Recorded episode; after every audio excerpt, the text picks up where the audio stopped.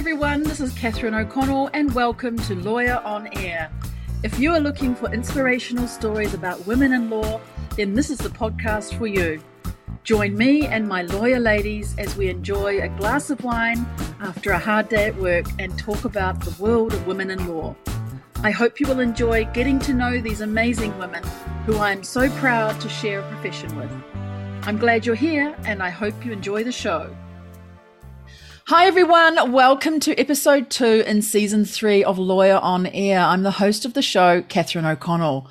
Today, I am joined by Olivia Nomura, who is an associate at Allen and Overy in Tokyo. A&O is one of the first international law firms to have established an office in Tokyo back in 1988. For over 30 years, the A&O Tokyo office has provided comprehensive legal services to a wide range of corporate clients, both domestic and international. The Tokyo practice specializes in three major areas: corporate and M&A, projects, energy, natural resources and infrastructure, and banking and finance. Olivia's law practice is serving clients in the corporate and M&A team with cross-border deals. Olivia has been working for the past seven years as an M&A lawyer in both New Zealand and in Japan. She has gained experience across a range of commercial transactions, and in particular, she has been managing multi-jurisdictional M&A deals. Recent work saw her working with A&O's US office on a special purpose acquisition company deal and subsequent NASDAQ listing. And that deal had over 120 stakeholders, and the closing took place on Zoom calls over six different time zones. Well, as you have guessed, I'm sure from the mention of New Zealand there, Olivia and I do indeed both hail from the beautiful country of New Zealand. Olivia was born and raised in Auckland, and she tells me that she developed an interest in Japan early on, studying Japanese language at the age of 12. When Olivia was just 16 years old, she came to Japan on a three month Japanese language exchange to Fukuoka Girls High School in Japan. Then, during her early high school years, Olivia had a strong sense of justice, and that prompted her to pursue a legal career. And so it was that in 2006, Olivia actually left high school a year early because she was granted discretionary entrance to the University of Auckland. And there she studied her bachelor's degree in law and arts, majoring in Japanese and political science. Well, while others took off time during the university holidays, Olivia instead got involved in various law related activities, including interning at a political think tank and assisting with discovery in a litigation case, and even organizing a law conference for around 200 university students. And that conference was called Just Law Minds Wide Open. In July 2011, Olivia moved to Japan to continue her Japanese studies, and like many people have done, she worked as an assistant language teacher, teaching English to Japanese junior high school students on the JET program. After three years doing that, and also having attained level two in the Japanese language proficiency test, Olivia then decided it was time to move back to New Zealand and pursue her law career. After completing the Legal Professional Studies course, which we in New Zealand affectionately call PROFs, Olivia worked as a legal secretary for a few months while she was searching for a position as a corporate lawyer. In July 2015, she was admitted as a barrister and solicitor of the High Court of New Zealand and landed her first role as a corporate and M&A lawyer at Chapman Tripp, which is New Zealand's largest commercial law firm with around 60 partners and 200 legal staff. Well, as I've said before on previous podcasts, once you have Japan in your blood, it is very hard to shrug off, and most people have a yearning to come back here. And Olivia was really no different. She had always hoped to practice law in Japan someday, but she knew she needed at least two years' law experience in her home jurisdiction of New Zealand in order to qualify as a foreign registered lawyer in Japan, or colloquially as we call it here, Gaiben. In the end of 2016, Olivia was headhunted to interview for a corporate M&A role at international law firms in Tokyo. And she jumped on that opportunity and interviewed at several firms before finally accepting a role as an associate in Baker McKenzie's corporate practice group in Tokyo. In October 2017, having achieved the goal of gaining her two years home jurisdiction experience, Olivia and her husband packed up their lives in New Zealand and moved over to Tokyo. Olivia worked at Baker McKenzie for two and a half years before being headhunted again to work for corporate partners Nick Wall and Tokutaka Ito in Allen and Overy's Tokyo office. Olivia joined A&O in April 2020 and Yes, that date is familiar to all of us because it was right at the beginning of that pandemic. So, Olivia, like all of us, has worked from home for the majority of her last two years with the firm. Uh, she's also just taken leave to have a child, and I hope to hear some more about how Olivia is managing to balance this new stage of her life and work. Well, as I'm sure you can tell from that massive introduction, Olivia is indeed a lawyer extraordinaire, and I'm very pleased to bring Olivia Nomura to you today as my guest. Olivia, welcome to the show. Thank you, Catherine, for having me. It's a pleasure to be here.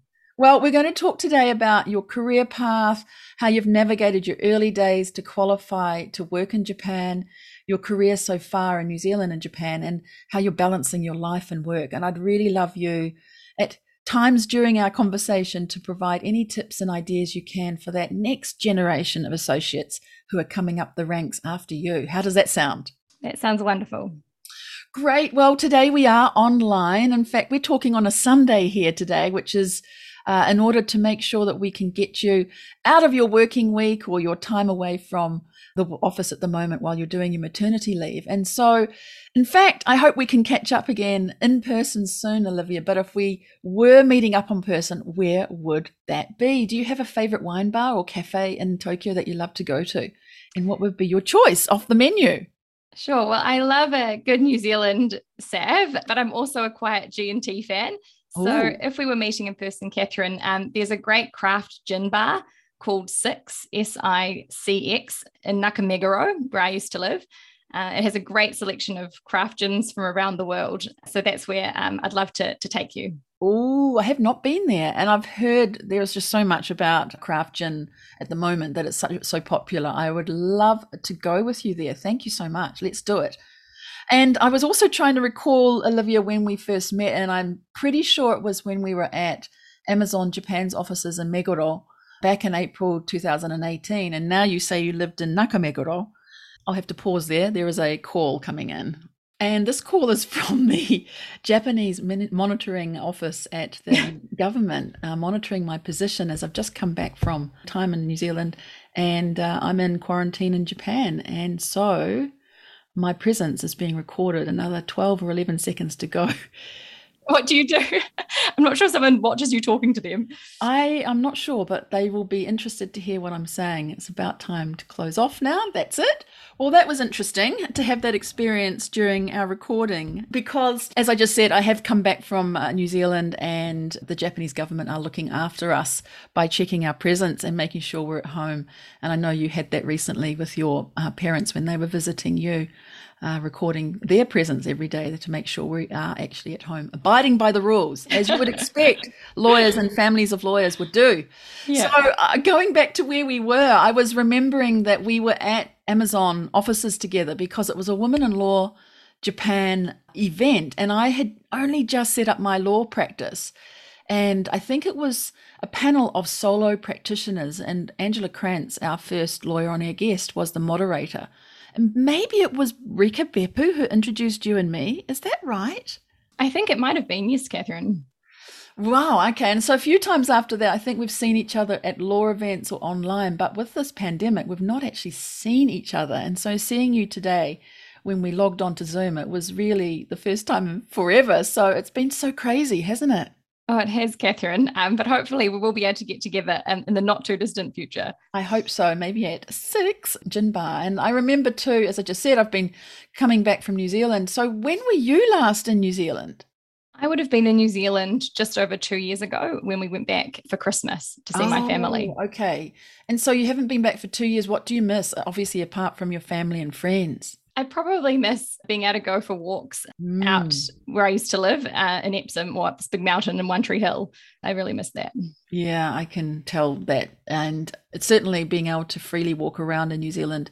Omicron obviously is increasing a little bit there uh, right now, but those walks and summer days are ones that we do miss. And I, I hope you can get back to that uh, in this next coming year. So, Thanks for sharing that. I wanted to go back then to your early days when you were studying Japanese, but right back before that, can you remember when you were a child what you wanted to be when you grew up? You know, that big question that we often get asked. What do you remember about those times, about what you wanted to do in your future?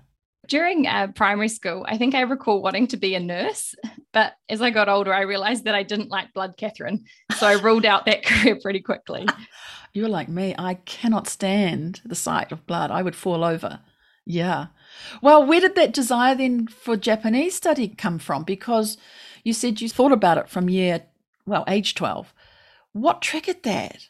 It's hard to say sort of 100%, but we had Japanese homestay students stay with us um, for a number of years from when I was about seven years old and they used to bring you know their omiyage great you know really fun souvenirs. And as a child i thought that was a lot of fun. But of course there was that language barrier there to some extent. So i think that really prompted me to learn japanese so that i could communicate with them as i could see that there was something really interesting and different about the culture that drew me to it.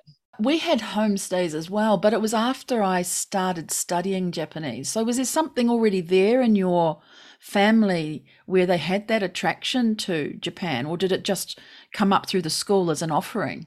Studying Japanese itself um, was offered at my intermediate school. Uh, so that's when I started studying at 12 years old. I studied that and I actually also studied German and I studied both those languages right through high school into my first year at university. But as you know, as I started studying law, studying two languages was just a bit much to keep going. So I just continued with the Japanese. Oh, right. And then so that's what led you to then, when you were 16, come to Japan for that a stint for three months at Fukuoka Girls High School. That's right. Yes. Oh, so what surprised you then about Japan or the language then, like different to the textbooks? Because I know for me, when I came to Japan, it was certainly a little bit different from what I'd read in textbooks. How about you? Obviously, as you know, being a New Zealander, I think Japan is just so different from New Zealand. It looks different, it smells different, it tastes different. yes. Um, and I think for me, that was just really intriguing. And I think I always love a challenge. And I think there was always a challenge in both the culture and the language to want to know more and want to learn more. Right. What do you remember about that sort of three months with the school? Was it what surprised you about Japanese schools or the Japanese students that you met there? What surprised me the most on day one was how many pairs of shoes I needed, Catherine.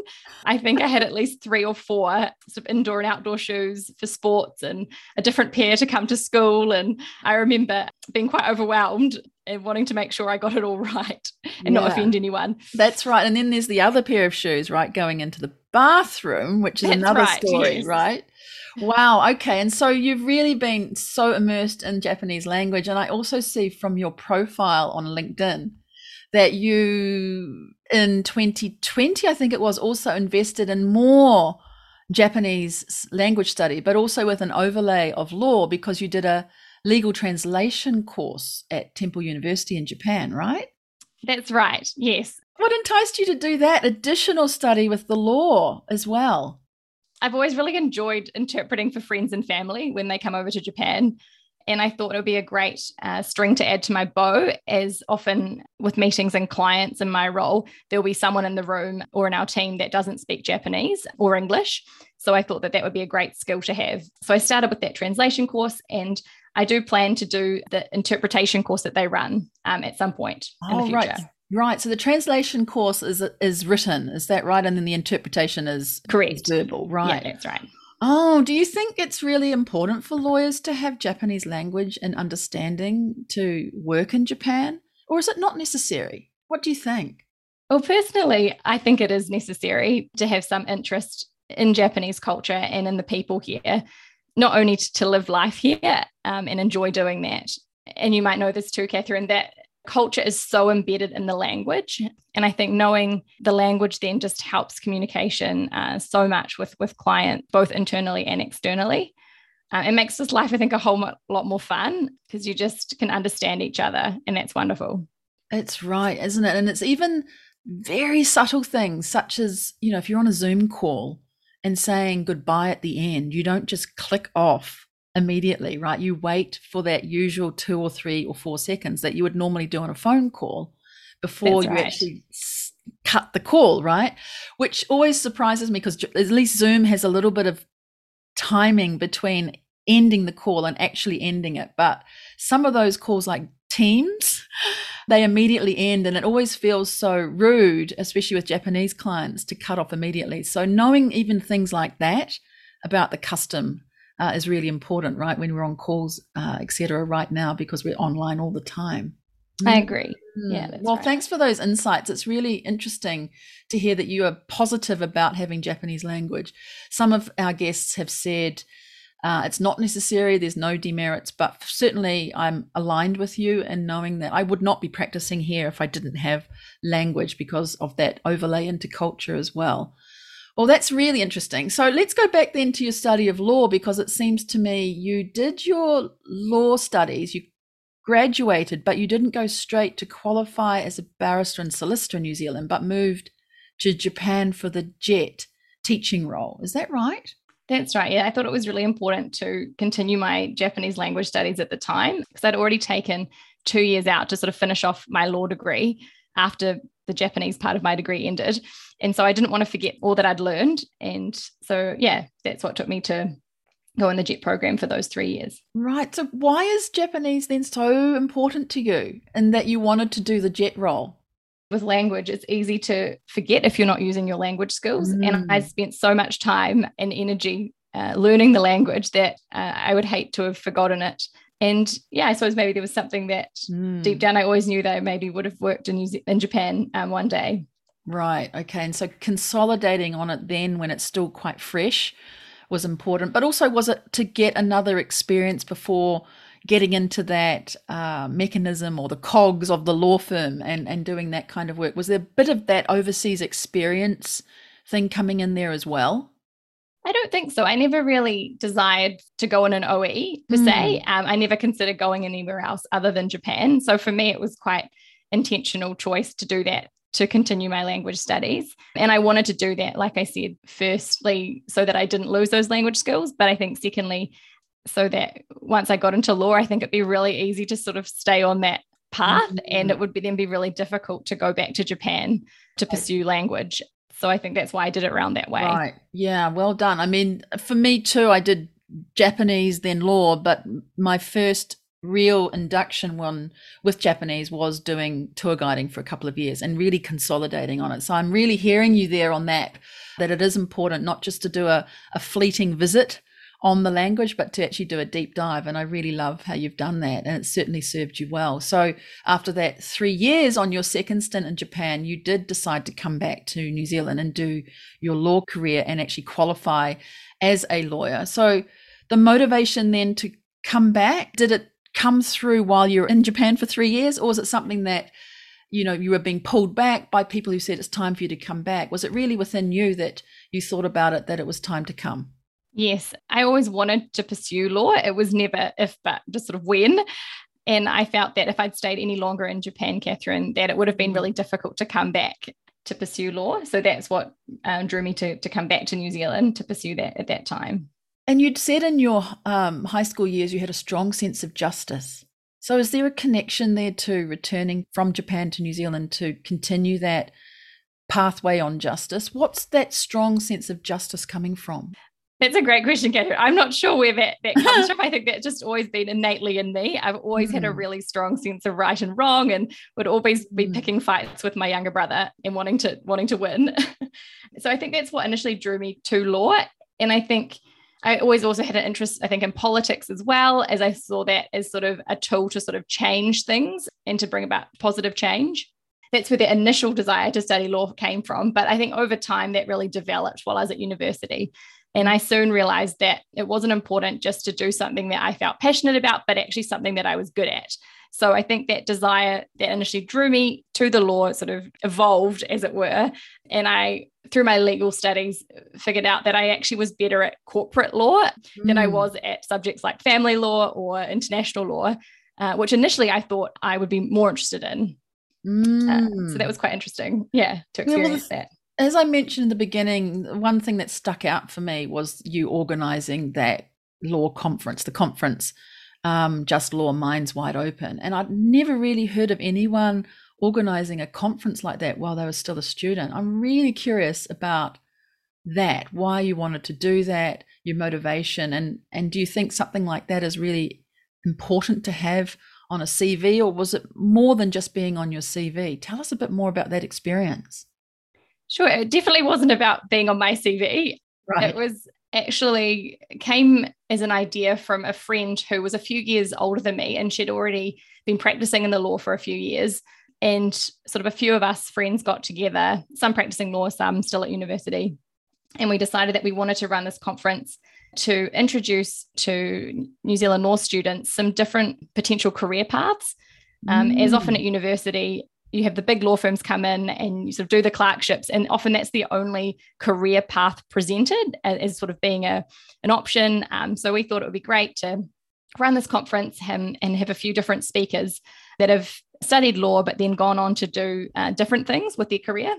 That's what led us to to run the conference. Um, there was about 200 university yeah. students that attended and yeah it was a really great experience so, what kinds of people did you have there? Did you have judges or barristers or in house legal counsel? Or what kinds of people came along to talk about their different roles? We definitely had a judge from the family court um, come and speak. And that was really interesting. And like you said, we also had an in house lawyer and we also had a couple of people that had gone off and done completely different careers altogether that hadn't pursued law, but may have had sort of a slight legal bent in their roles, um, mm. um, but were definitely not in house legal counsel either. So yeah, a real range of people. And was that conference a one and done, or did, has people continued to do that since you've now departed the university? I think it would have been great to be able to continue that um, and to sort of have it as a mm. yearly thing. And we did talk about that when we first um, ran it. But I think since then, the sort of other core members that we ran the conference with have all gone off and done different things. So just as life has happened, we haven't been able to, to run it again. Yeah. Well, I guess it's up to everybody else to also have the momentum to do something like that. But I think that's really fantastic. I've not heard of that being done before. So kudos to you for doing that. Thanks. Right, and and doing something a little different. And I hope that people who hear this will also be inspired to do something like that while they're at university and even beyond university at any time. And I think you're right there to share that experience of the fact that there are other careers. And I know, as you just mentioned, the clerkships and things that we had, uh, large law firms would come in and, and take recruiting at universities, and never really was it apparent to me that there were other careers available in the law. And so I think that's really amazing that you did that. But also, I think it's important that others who are listening know that there are many ways to be a lawyer and, and to also use law in different ways and not be a lawyer, do other things with it uh, with a law degree. So that's that's really amazing. So after you completed the legal professional studies, the profs course, you actually did work as a legal secretary for a while. And I think that's also rather interesting Many may not have decided to do something like that after they'd studied law. Is there something you learnt or experienced from that secretarial role that now actually serves you as a lawyer? Perhaps it's appreciation for the massive role that our support staff have and do for us in law firms. But is there anything else from that, even just a short time that you had as a legal secretary, that makes you sort of think about your role today? The reason I sort of became a legal secretary was because I finished my professional legal studies course at quite an odd time. So there, it was quite hard to find a law job just sort of midway through the year. But this job as the secretary was going. And I did make it clear at the interview, though, that I would like to pursue law as a lawyer at some point. So um, yes. whether that was going to be at that firm or, or elsewhere. And that was not Chapman Tripp, right? That was no, no. Firm. This right. is at a different firm, Catherine. Right. Yeah. Yeah. And I think I thought I'd be qualified enough for the role as I am a touch typist. I'm really fast at typing. Um, and I knew that the job was going to involve doing dictation um, for letters and other legal documents. So I thought, okay, well, I'm I can do that.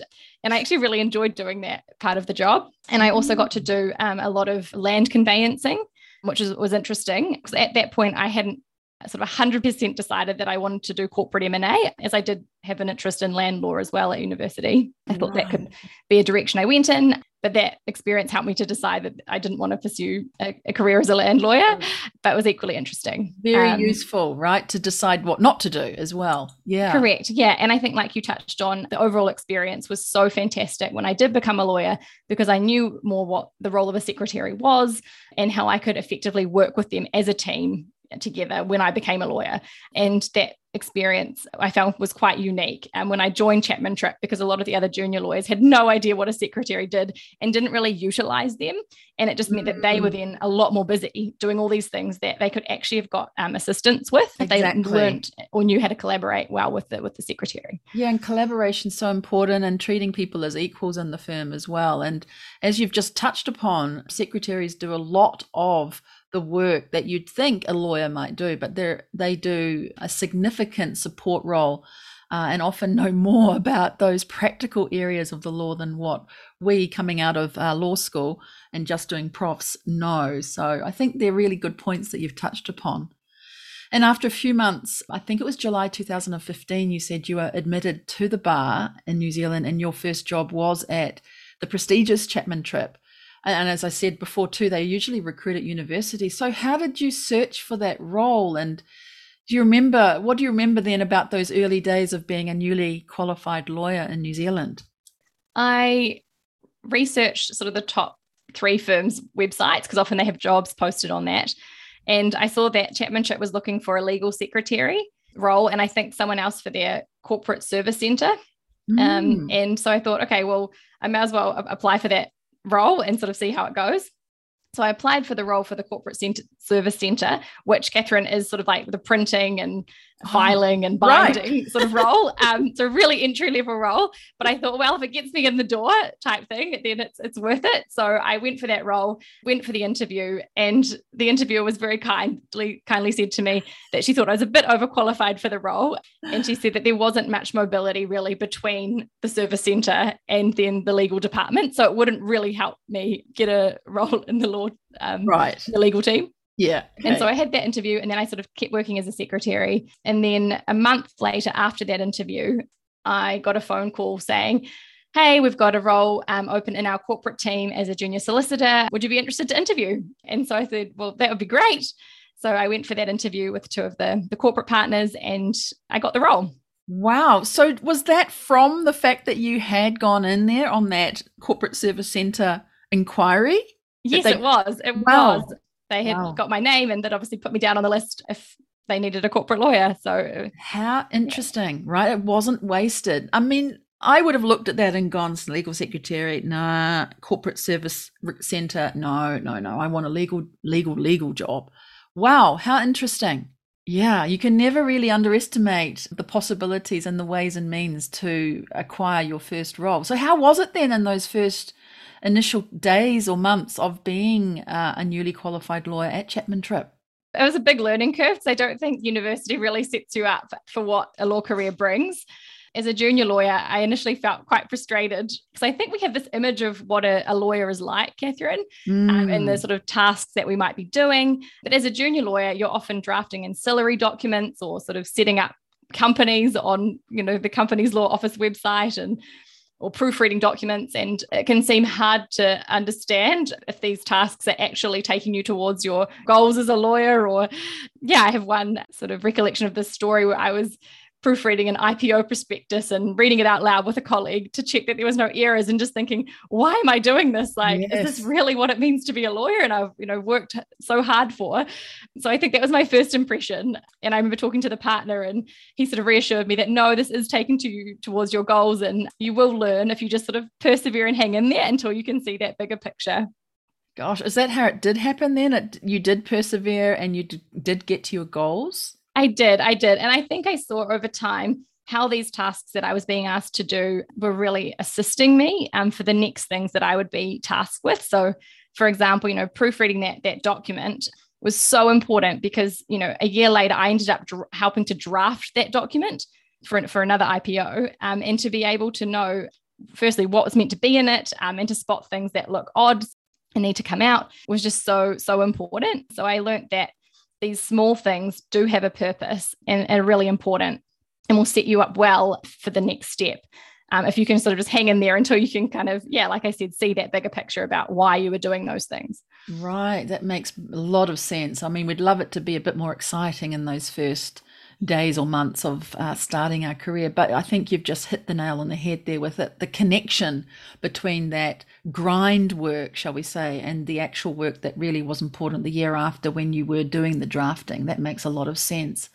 And so then there's this big transition again from New Zealand to Japan for your first law role in Japan. I've got a couple of questions here that maybe will help others because I'm sure they're curious to know how you did it. So, my first question is how you went about finding that role in Japan, because I think many people who maybe are in New Zealand who are listening to this or in other countries may think, you know, New Zealand's a long way from Japan. So, how does someone go about applying for a role in a, a big reputable firm like Baker McKenzie when you're all the way down in New Zealand? I know you said you were headhunted, but how did they find you on the radar? Had you met people at Baker McKenzie or what actually happened there to get you to that first step? That's my first question. Sure. Uh, no, I hadn't met anyone at Baker McKenzie or any other law firm in Japan. I was literally just headhunted from my LinkedIn page. They saw that I had studied Japanese and also was working at Chapman Tripp in corporate M&A and asked if I was interested to interview for the role. And once I started interviewing for that one particular role, um, I decided, okay, well, maybe it's time to explore other firms also in Japan to see if they would be interested in hiring me. Uh, so I had a few interviews with other firms before landing on that that role at Baker McKenzie. Right. And did you know then that you had to get two years' experience in order to work in Japan, or where did you find that information from? I did. So I haven't mentioned it yet, um, but I actually married a Japanese national in between coming home from the JET program and starting my career at Chapman Tripp. Uh-huh. Okay. Yeah. So I, I always, and so there's that. And then I always knew that I still had this passion for Japan and wanted to combine my Japanese and law interests together if possible sometime in the future. But obviously, since I was headhunted, the sort of opportunity just came up a bit earlier than I initially expected, Catherine.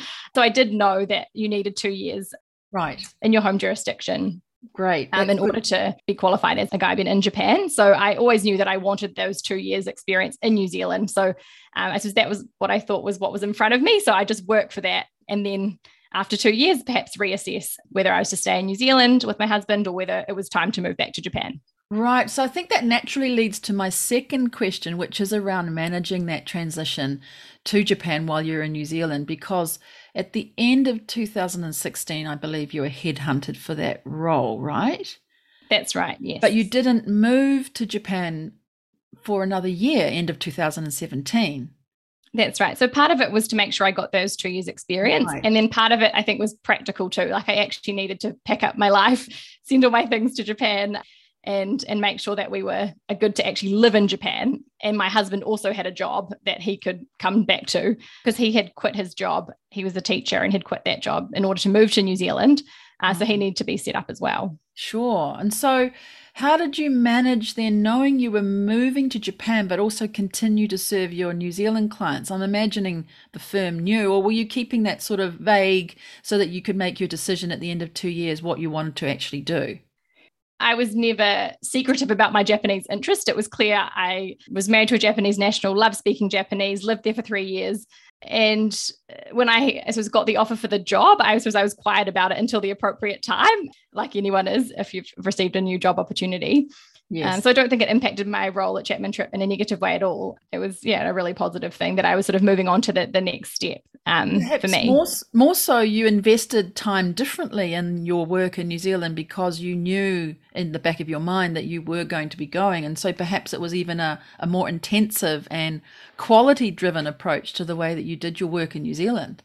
Yeah, I think so. Because after talking to people, once I knew that I might want to practice law in Japan and started having those conversations, was sort of asking, you know, what skills do you need? What's important to gain from that home jurisdiction experience to bring with you? And so, yeah, I think um, I was really intentional about getting as much as experience as I could as a junior lawyer so that I was set up for that next step. Wow. Okay. So you were you're back in Japan now, and you had been in Japan before. You're married to a Japanese national. You know a lot about living in Japan. But how about that experience of being a lawyer in a law firm in Japan? It must have been very different to how you had worked in New Zealand. What do you remember about those early days there again at, at Baker McKenzie? Sure, it was very different. Um, I think if I was going to summarize it, it would be like a baptism of fire, to say the least. You know, in New Zealand, even though law professionals, we're really hardworking um, and sometimes we do work long hours, generally in New Zealand, there's a bit more of a nine to five kind of working style, and people tend to switch off more at the end of the day. They have more of a you know, work life balance mindset. Mm. And spend time with their families a lot more, I think, than they do here in Japan. In contrast, you know, most professionals in Japan I felt like when I first arrived have really like a 24 mindset. They're almost on call. They, you know, reluctantly take annual leave. And so I think mm. I was faced with this real clash of approaches and mindsets. Um, and really had to work out what was going to work for me because I didn't think neither of those mindsets were going to take me forward in the direction that I wanted to go. Mm, so, how did you know then it was the right decision to have come to Japan and take on the role with those things going on in your mind? Yeah, well, I think I knew I really loved the work. And so I sort of had to really find a new approach that was going to work for me. So over time, I suppose over in that, that first year, I sort of tried different things. I, I sort of did give the 24 7 mindset a go for a time, but just felt that I got completely burnt out and that wasn't going to work. And maybe this is some, some advice perhaps for younger lawyers or lawyers that have worked overseas and wanting to move to Japan. Perhaps a couple of things. So, firstly, from a practical perspective, rather than the concept, Catherine, of like balance, the, the yes. word sort of integration, I found much more helpful. And this was a real game changer for me when I come across this. So as you know, that you know, M&A work is really dynamic, it's really busy. So for me, being able to sort of pop back for work after dinner with family to take a client call or, you know, during work from home, catching up on a training session while preparing dinner. So integrating these sort of parts mm. of my work into my life was just so much more helpful. Because in fact, yeah, I often find as well that I get my best ideas um, when I'm out running and when I'm actually away from my desk. This sort of freed me to just look at my work in a totally new way. Even though it sounds really simple, um, it really was a game changer. Wow, that's brilliant. Gosh, that's so brilliant. And, you know, you're doing your running, you're getting your ideas. And I think perhaps the firms realize this at the end of the day that it is important for their and I, I agree with you totally on not balance it's integration and weaving that in. So when you're at work some personal things will come up. When you're at home some work things will come up but that's the way it's going to be. I think it's very difficult to distinguish work and home. It doesn't really happen does it? Yeah and i think so that's sort of one thing catherine. I think the other thing was sort of viewing my life more as like a puzzle rather than the sort of either either sort of image of scales. But yeah, to look at it as like a puzzle and to see my paid work, you know, my profession is just part of that puzzle. It's just sort of one of the things that brings me joy, you know, like leisure activities as well as non paid work. So, you know, housework and life admin. And now child rearing, you know, bringing up my son sort of makes up the remainder of those puzzle pieces. And all of them contribute to my overall well-being and happiness and make me yeah who i am. Yeah i, I love that. That's really great. And at baker's you stayed there for just over two years i think. So what would be your advice then too for associates who are uh, looking for how long they should be staying in a role? Is there any set sort of thinking around roles these days or is it just depend on where you are and where you want to go next? What would you say? I think it depends on where you want to go next. Because I think for everyone that looks really different. I always sort of had um, a goal of two years in my mind because I feel like that's a solid time to be at any job. And you sort of get to know the culture of the firm, you get great experience within that time. And then I sort of always set that as a time to then reassess like, do I do I stay and keep doing what I'm doing here and move forward in this context, or is it time to to make a change and shift somewhere else? Right. And so you did, in fact, join Allen and Overy where you are now. And how do you recommend then as a good way for parting with one firm and joining another in the same city? Is that hard to do, or do you have some tips on how to do that rather more smoothly? I don't know if I have any tips to do it more smoothly. I suppose we're all sort of one family in a sense. Like I feel like, you know, right. at some point I'll be back across negotiating um, at the table with sort of Baker McKenzie lawyers. So I suppose I didn't, even though I was changing firms, I sort of still see myself as part of that same sort of legal family. And but I think it is important too to to know what's the next steps are for you. And for me, um, it was really to work alongside sort of Nick Wall and, and Tokutaka Ito. They're fantastic partners, great experience. But especially for Nick, Nick Wall, you know, he's a fellow Kiwi. He's a fantastic lawyer. Um, he also speaks fluent Japanese. So for me, he's such a great role model and inspires me to keep honing, you know, my Japanese language skills because I can see the value that it brings to client relationships. And for me, that was the next step that I really needed, Catherine, was to have someone as a role model day to day that can really help me grow as a lawyer, but also, you know, in, in that Japanese language as well. Wow. Well, let's give Nick and Ito Sensei a shout out and we'll make sure that hopefully they're on LinkedIn. We'll tag them and, and let them know how much you are appreciating them and how much they mean to you and you succeeding in your practice right now and, and your life and, and living as a lawyer. That's really fantastic.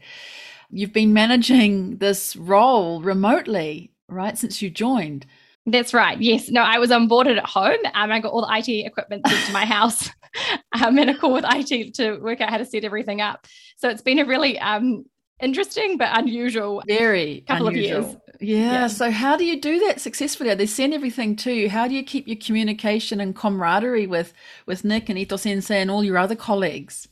Yeah, so we've had regular check-ins, and I think that's not just been for me, but for all associates in the firm um, to ensure that everyone's sort of tracking. Just because when you can't physically see people, you don't mm. know, you know, um, it's much mm. easier when you're in the office, you can sort of see if someone's having a bit of a hard day just to, to pop in and have a chat or go out for coffee. But you can't often sense that when people are at home. But the firm has been great at checking in. And I really hope that's something that can continue um, when we do go back into the office. I think that was a really positive thing. Yeah, because I wanted to ask you about that. If you think the pandemic is going to affect the delivery of legal services, the way we work as lawyers, will it all revert back, or do you think some things are going to change forever? I think there are some things that will change. I don't think we can ever go back to where we were, and I don't think we want to necessarily. I think there's things that we've learned from um, working from home during the pandemic that have been positive and that we can yeah bring forward when we go back into the office whether that's full time or whether that's just a few days a week I think that will depend probably on the firm culture. I know for A&O, they're keen for people to get back at least a few days a week because that just it does build relationship when you are together. There is no doubt about that. So I'm excited about that. I'm excited about going back and actually meeting meeting some people that I haven't met yet. And that timing could well work nicely after you've completed your maternity leave as well, if you are heading back into the office at that point, yeah? Yes, I'm hoping so. Right. So, what do you really enjoy about your role now, and what parts of it uh, really excite you, and how are you able to do this M and A and deals distantly? Sure. So, I think what I love about M and A is that it's complex, it's really fast paced, transactional work. You're able to work with a lot of different stakeholders across different cultures and languages. So I just find that really engaging.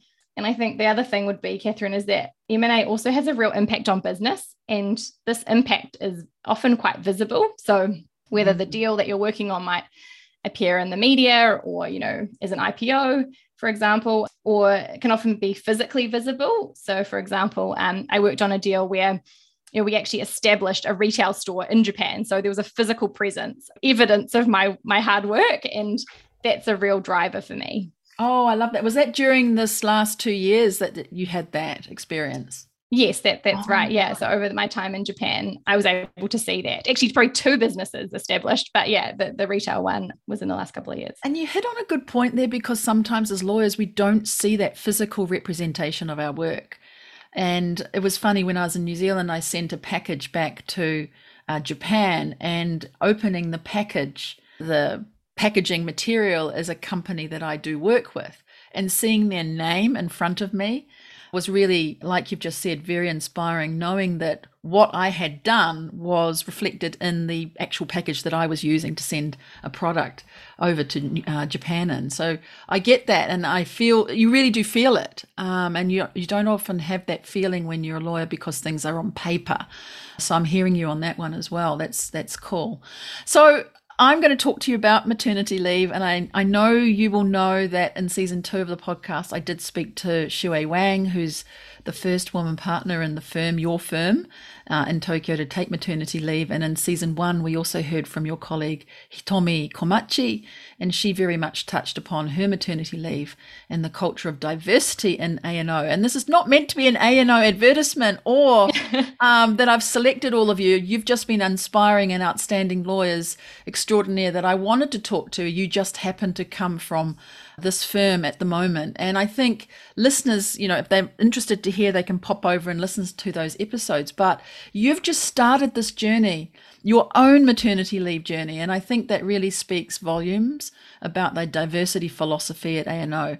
So tell us about this experience so far for you as a lawyer taking maternity leave in Japan in the middle of your career. I'm so interested to hear.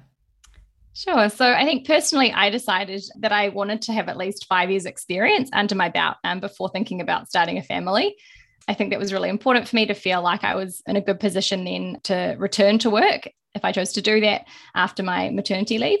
So I think I had just over five years experience before I decided that, that was the right right timing to do that. And so yeah, so far um, it's been a great time away from my work. I haven't been um, too bothered by work emails, although I'm just naturally still curious to see what's going on. So sort of checking in a few times a week just to sort of see how the deals that I was working on are progressing. But no, there's no pressure to do any work actively during this time. So I really appreciate that my colleagues are really respecting this this time away with my family. Mm, so you just sneak in a view just to see what's going on, but you're not expected to, to do anything. And how much? Right, lo- yeah. yeah, how much leave can you actually take, and what sort of support do you get while you're away? So the support has been fantastic. I think Ray may have touched on it, but um, we have sort of coaching available, which we get three sessions, I believe. I've already had one of them, and it was really helpful before going on leave, just sort of to characterize what this season could be for me. So it doesn't have to be sort of like a blank in your career at all. You could actually sort of recharacterize it um, to see it as sort of a, a time of learning or a time of refreshing. Um, so when you come back, you're sort of ready to go again. And I've got two more of those sessions. I think one during maternity leave and then one when I come back to the office. And those sessions are not only offered to associates, but also offered to the partners. Because it's all very well So there's an associate getting all this great advice. And but if you don't have someone that you can implement it with and it's not really on the same page, it could be quite a challenge. Um, so that is just fantastic. And I don't know how many other firms offer that, but it is a massive benefit that I'm really grateful for. I haven't heard about it. I, I think that philosophy is incredible. Is it originating in Japan or is it outside of Japan? It's globally within A&O. How does that work? To be honest, I'm not entirely sure whether it's a benefit mm. that's offered to all associates in A&O's offices, or whether it's just Japan focused. Um, my particular coach that I've been working with, she is I think half Japanese. So uh, she speaks Japanese. She understands the culture here, which has also been fantastic.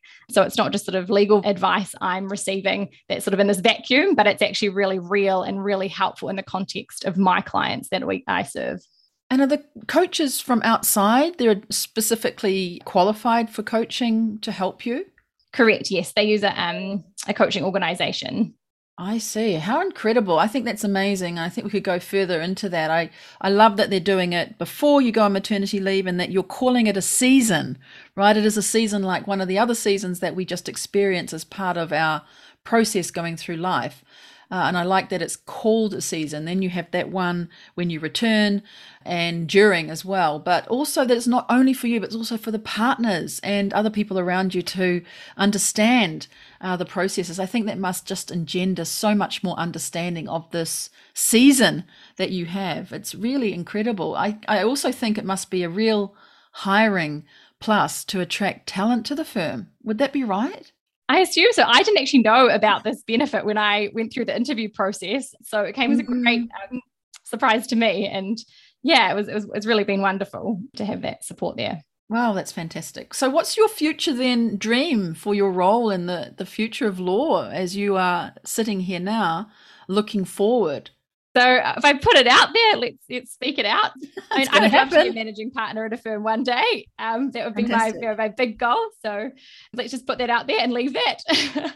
That's what we need to do is put it out yeah. into the atmosphere, into the uh, environment, and it might it might well happen. I think. And managing partner in, is in your future. That's wonderful. Yeah. Are there any other tips you have then for the long term success as a lawyer in Japan? You've talked about managing, you know, having to have five five years before having a family. That sounds like a very strategic way to have your law career. Do that before commencing a family. Any other kinds of tips for long term success as a lawyer in a law firm in Japan? touching back on what I was speaking to before about sort of um, the mindset of an M&A lawyer, I think another thing that's really helped me is taking at least sort of one day out a week, or if that's not possible due to this uh, the deals I'm working on, sort of time out when the deal closes, just to refresh. Because I think it's so important not to burn out, as if you're in that stage, you sort of you're no use to clients or your firm as you're at risk of making mistakes and bad decisions uh, when you're operating on empty. It's really important to know what fills your tank and to make time for those things um, so that you're operating at your best. Mm. And I think as a woman, I think we're really relational. And in my experience here, we often put our hands up to do um, what I would call maybe office housework over and above focusing on our billables. You know, as a lawyer, you know, doing cross-border M&A, we're already so busy and so stretched. Um, and then we have, you know, our family commitments over top of that. It's really important that one if you're going to engage in this type of work you know booking restaurants or you know planning social gatherings or I don't know what else, you know, making everyone sure signs, you know, the, the birthday card for the team or volunteering on internal committees. All these sorts of things are so positive, but they just take a lot of time. They often go unrecognized. So making sure that if you engage in these sorts of activities, they are recognized when you have your performance reviews, that you have discussions and can, you know, explain to the people that you work with the value you're bringing by engaging in these kind of activities. And I think also too, it would be great if men could start to see perhaps the value in these types of tasks too, and could also engage in these because I think it is really important to build that office culture and build a um, environment where people want to come to work and want to work together. Mm, yeah. Great points. Like not to not not do it, right? So not uh, saying that you shouldn't do these activities, but to also make sure that they are recognized, uh, right? And have everybody doing it, not just a certain sector of the uh, firm doing it. I think those are really great points. Fantastic. Well, I'm going to move on to just talk a little bit about your routine things that you are now doing, I guess, compared to when you were in the office or when you were working uh, and not on maternity leave, things are different. But what about starting your day when you're usually off maternity leave and how that compares to now what you're doing to start off your workday or your uh, season that you are having right now? before um, having my child, I would wake up, I would have a coffee, check my work emails to make sure that there was nothing urgent that I need to respond to before doing anything else. Then I would make my husband's bento box. um, Lunch, yeah? Yeah. and it's something I started doing in New Zealand and I just have kept doing. Well done. And then it's really important for me to go for a run or a walk in the morning before the day gets busy. What else do I do? Come home, have breakfast, put the washing on, and then um, get into work. Uh, so that's sort of my routine. So I assume now with my child in the mix, I suppose I'll have to add in sort of organizing him and feeding him um, into that. Yeah, of course. And how about winding down at the end of the day? So it depends on the day. Often, you know, during my work, we'll do lots of meetings at night, just due to the time zone differences. Mm-hmm. So, so there's a couple of patterns. I'd either sort of have a glass of wine to wind down while cooking, and then debrief the day with my husband, um, and perhaps read before bed to calm down. Um, or mm. if I have meetings at night, my husband might already be asleep. So I might just have a cup of tea and some chocolate and then do some stretches or take a bath uh, to wind down. But either way, it's really important for me to quiet my mind at the end of the day to make sure I have a good sleep. Right, I get that. And by this time, if we were in person, we would have had one or two uh, craft gins, I think. So tell me then traits that you're really proud of um, and what success means to you. This is the deep and meaningful part of the podcast, Olivia. sure. uh, I think the trait that I'm most proud of is my perseverance. I never give up, ever. and I think mm. this has mm. served me really well in my role as an M&A lawyer, as we often have to work long and unfriendly hours you know, we might have tough negotiating partners and there's always complex legal challenges that require real creative solutions to get the deal over the line. So I think this this attitude and this grit that I have of never giving up yeah, something I'm really proud of. And that's part of what success is for you then, or that has helped you to be successful in the way that you've been able to pick yourself up and carry on. Yeah, I think that has attributed to my success. But I think what success means to me is perhaps slightly different. I think success means to me probably uh, progressing in life. So that means growing in my character as well as achieving my goals. So that's sort of twofold for me. Mm. And I think mm uh, a sort of phrase that characterizes me quite well is um, for me, every day starts at zero. So for me, it's really important to achieve something throughout the day, even if that's a really small thing. So at the moment on maternity leave, that looks quite different, of course, to what it might look like um, when I'm being a busy M&A lawyer. But that sense of achievement um, really does drive me. And I would probably say is my why. You know, they have that concept of your why. Um, yeah, achievement would be mine. Mm, so I was going to ask you if you had a word of the year or theme or mantra that guides you, but it sounds like that is it. Achievement.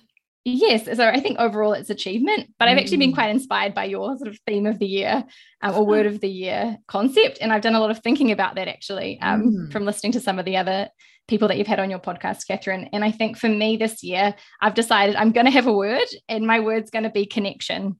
Oh, think, yeah. And so, due to the pandemic, obviously, we've been remotely working a lot, but I'm excited about, you know, connecting with clients face to face again and also building new connections, both in the professional sphere by mm. engaging in sort of mm. networking events again and um, but also in the personal sphere, hopefully making some new mama tomo, um, some yes.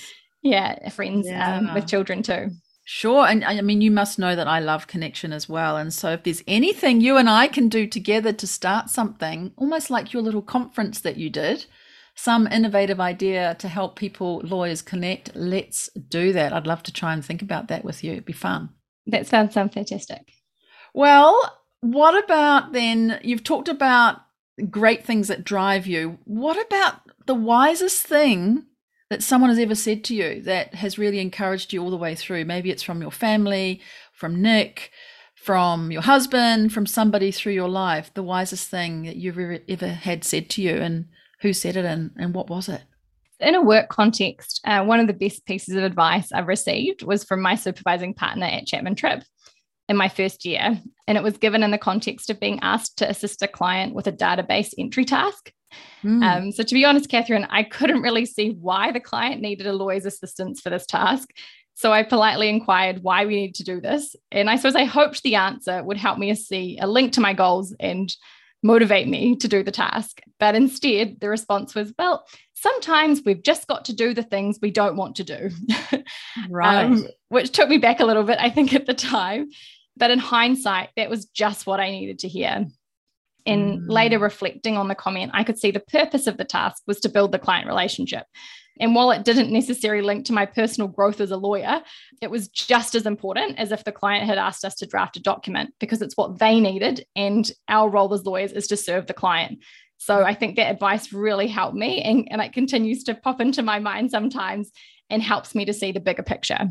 Wow, super. How about the other reverse side of that advice that someone's given you that sounded like it was good for you at the time, but hasn't really served you well?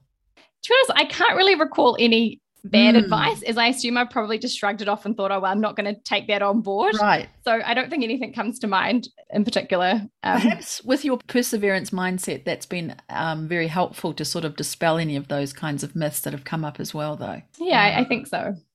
Wow. Gosh, as we step into this year, then, Olivia, what are you thinking about for the rest of this year and any other tips that you would like to share or inspiration for other lawyers who are planning out this year. It's February. We know it's already February when this airs.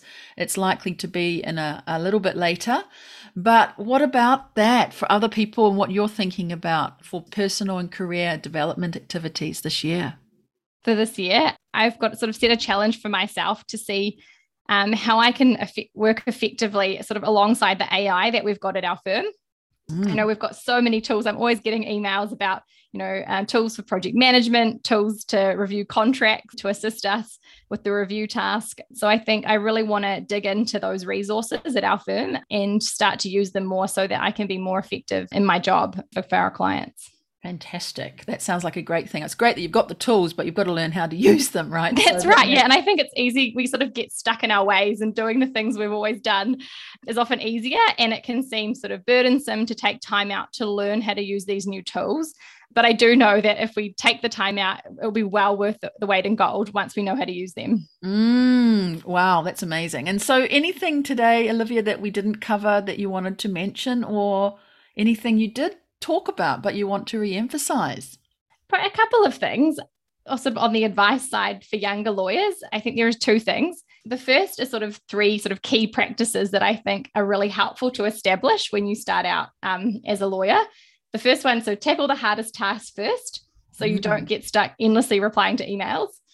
Um, also, to block out time in your calendar for both meetings and tasks to make sure that you don't run out of time to get the actual client work done. Um, and also helps with time recording. And to set aside time to plan and create a mental map of what you're going to do. Uh, and I think that saves time at the um, end of the day. And it also saves clients money because you're not wasting time redoing work. And you're also able to turn your mind to, you know, potential roadblocks at the beginning of the task so that you're prepared um, for the unexpected and you can pivot more quickly. So those three things tackle the hardest tasks first, block out time in your calendar for meetings and tasks, and set aside time to plan, I think will set you up really well. So I think that's sort of on the practical side, Catherine. From a more conceptual side, perhaps something that I wish that I had known when I started out in my career was that relationships are more important than being right. And I think naturally, as lawyers, we tend to think we're right and we want to persuade the other party of this and not really back down until we've won the point, per se. But mm. I've learned that relationships, even with the counterparty on the deal, are more important to preserve than our pride. And it's so important never to lose a relationship over a difference of opinion, whether that's with external or external clients, um, as relationships are key. And I think yeah, if you keep that, you can't go wrong. Um, if you keep that in the forefront of your mind. Super, super advice. I, I love those. You've captured it very, very well. Well done, you. Well, Olivia, we're going to head into the very final part of the podcast episode today, and that's the Super Six, I call it. A quick fire round of six questions that I ask everyone uh, to wind up the interview. Uh, and the first one, you've probably heard me ask many times before if I had a million yen in cash and I could give it to you, uh, where in Japan would you spend it? Your favorite store or destination or both? Mm. So we've been looking to buy a house uh, in the mm. last year or so. So part of it would be uh, to use for a house deposit. Nice. Yeah. And then part of it I would like to give to World Vision, which is an NGO that both me and my husband um, support. Fantastic. Good. Only half and half, that would be. Well, maybe a little bit more for the house deposit because it would be nice to get that project off the ground. Fantastic. Um, yeah, I hope that comes yeah. through. Um, sorry, I can't give you that, but I'm lovely. It's lovely to hear what people think about when they have the idea of having that cash on hand. Our second question is around sharing perhaps a podcast or a book that you've listened to or read or are, are reading or listening to at the moment that you'd recommend. For books, I've just read a book called To Be Fair by Rosemary Riddell. I've so, just read that as well. Are you really? Yeah. Oh, um, it's so a it's great fantastic book, book, isn't it? Yeah. It's wonderful. Um, it's very humorous. I had so many laughs. It's a great book to to wind down um, before bed and she has oh yes. recounts various you know insider stories of her experience as a judge.